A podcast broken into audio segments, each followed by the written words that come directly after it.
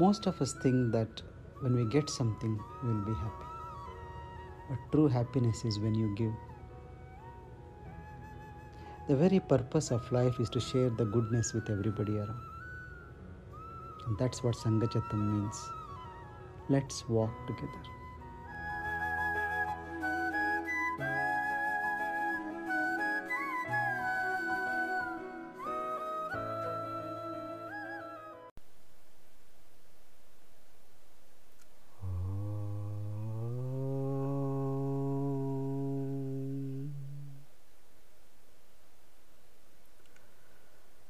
गुरुर्ब्रह्मा गुरुर्विष्णु गुरुर्देवो महेश्वरः। गुरुर्साक्षात् परब्रह्म तस्मै श्रीगुरवे नमः। गुरवे सर्वलोकानां विषजे भवरोगिणां। निधये सर्वविद्यानां दक्षिणामूर्तये नमः हरिः ॐ श्रीगुरुभ्यो नमः हरिः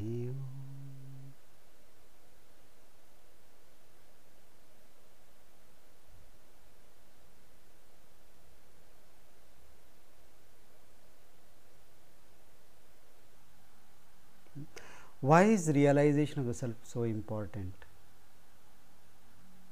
The answer is very simple. The Upanishad say, Dukkha Nivritti Sukha Prapti.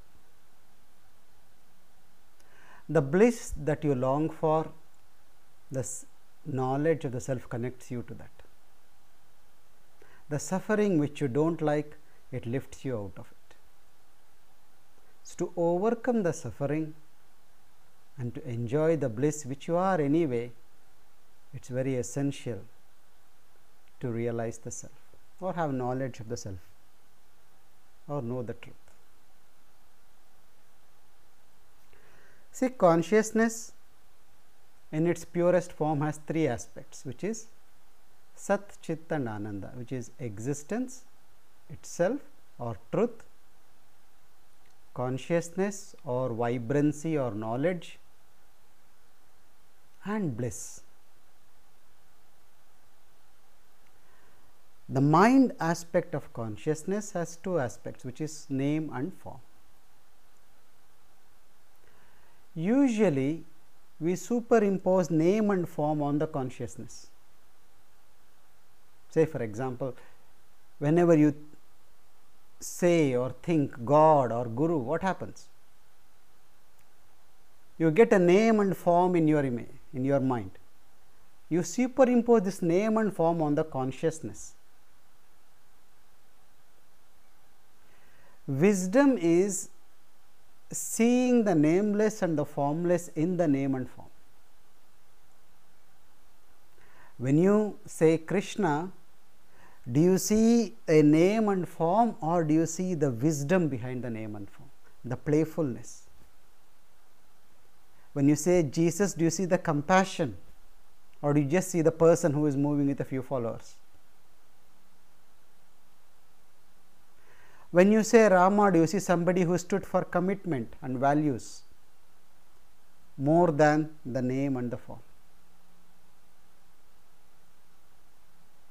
So, when the mind superimposes itself on the consciousness, then the reality of the consciousness is masked. Even when you say Guru, do you connect to the name and form or do you connect to the wisdom, the knowledge, the playfulness, the aliveness, the vibrancy in that consciousness? So, Yoga Vasishta says, the wise sees only Brahman everywhere, whereas the ignorant sees only matter, the world everywhere. It's from where you see. Both are seeing the same thing. If you are seeing it through the prism of the mind, you see all diversity, all seven different colors. The moment the seven colors appear, you say, I like red, not that much yellow.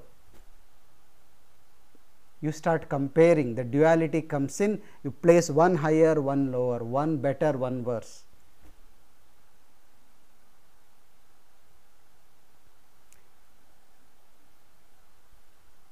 So, to be able to see consciousness as it is, you need to get the skill of keeping the mind aside, not allowing the mind to color. You should be able to take off your cooling glass and see the world as it is.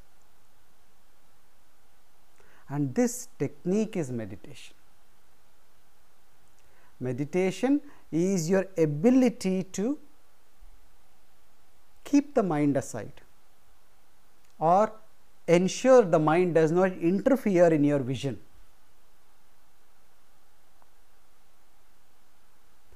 Mind is action, mind is impression, mind is bondage, mind is duality, and mind is Maya, illusion. If you have to move towards yourself, you have to rise above the mind, and this ability to rise above the mind, this technique of doing the skill of rising above the mind is meditation. And what happens when you go through meditation? You attain to a state called samadhi. Samadhi is a state which is free of interference of the mind. That state of consciousness in which the mind is non interfering is samadhi. And in that state, you experience the consciousness in its purity. You experience the truth, you experience the knowledge, and you experience the bliss of it. And when this you experience as such, that experience is called as grace. Grace is nothing but you experiencing the consciousness in its totality and this happens when the mind does not interfere, when mind does not try to project something by coming in between. When the mind comes, it eclipses your vision, your ability to see through the mind, rise above the mind. And for that, you need to know how to manage the mind, and this technology of managing the mind is yoga. So, as we saw last time, the first five aspects of yoga, the first five limbs of yoga, we can't call them the first five or the last three. This is only from the for an explanation point of view. The yama, niyama, asana, pranayama, and pratyahara they deal with the periphery, which is managing the mind. By managing the mind, what do you mean? Mind is influenced by the gunas, and through the gunas, it is bound by the impressions. How do you rise above the impressions? How do you free yourself of the limiting gunas? The rajas and the tamas are the limiting gunas which pull you down, the sattva is rises you up. And through these five aspects of yoga, you reduce the rajas and tamas and increase the level of sattva. And when you are able to come to this state where the sattva is high, then you are able to jump from the periphery to the center through dharana, dhyana, and samadhi. And we saw last time dharana is what? Dharana is able to let go of all distractions. We want to let go of everything, hold on to one thing, you should be able to do that. Usually the mind is jumping from one to another, one to another, one to another. Are you able to leave all the others and just hold on to one thing? It could be anything, it could be something which you love as well. Just being able to drop all the distractions is dharana. And that happens when your faculties are settled, when the mind is settled through these five aspects. And once dharana is done, once you are able to hold on to one thing, then ability to be absorbed into it fully is dhyana. See what I am saying? Say, for example, you take a mantra. That taking that mantra is dharana and being completely absorbed into that state is dhyana. Just like a string of oil or string of honey or stream of honey falls through uninterruptedly. When you are able to put all your attention, attentiveness, absorption into one thing, then that is dhyana. And in this ability to do itself, the object disappears. The object of your dharana disappears, and what remains is only a presence. That is when samadhi to have happened only until dhyana your effort is there. But after that, whatever happens, happens by itself. And you have seen this in the hollow and empty meditations that at one moment you are there, the next moment you are not there. And then suddenly you come back some other moment and say, Oh, where was I? Samadhi has happened. Hmm? Usually, our absorption is very superficial. You are sitting in meditation, a little sensation in the body, a little itch here or there, a little sound somewhere, you jump back to the periphery. This ability to be totally in the center, that is dhyana. And that happens to us every day when we go to sleep. You see, when you are in deep sleep, there is there may be noises around you, but you don't hear them. Somebody may even come and put a blanket on you, may not feel it. All your senses are almost inactive because the mind is inactive. So, this ability to rest the mind through your awareness and through attention skillfully is meditation and through meditation you attend to samadhi and in that samadhi you experience what is called grace. And grace is like sunlight, it is not partial to one person or the another, it, is, it does not there at one moment and not there another moment, it is there all the time. But you need to have the skill to access it. It's like you are sitting in the room, the sun is shining outside, but you have closed all the curtains and you are complaining of darkness. Meditation is this skill of moving the curtain so that the light enters you. That's all it is. The mind is clouding the consciousness. You take the mind aside, and then the sun in its full glory is already bathing you. So, it is very important. And in the Gita also, Krishna calls the grace as prasada.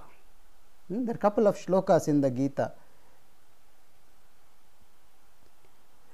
रागद्वेष विमुक्तैस्तु विषयान् इंद्रियैश्चरन् आत्मवश्यैर विधेयात्मा prasadam adhigacchati says how do you experience grace as long as you are in the periphery you can never experience grace raga dvesha vimukta we have to be free from this craving and aversion and duality of the mind. Vishayan indriyacharani you have to rise above the temptation of the senses. Because all these are in the periphery. Do you see this? All the senses are never settled. They are always turbulent. The same is your craving and aversion, they do not allow you to settle down. When the turbulence you are able to overcome, how?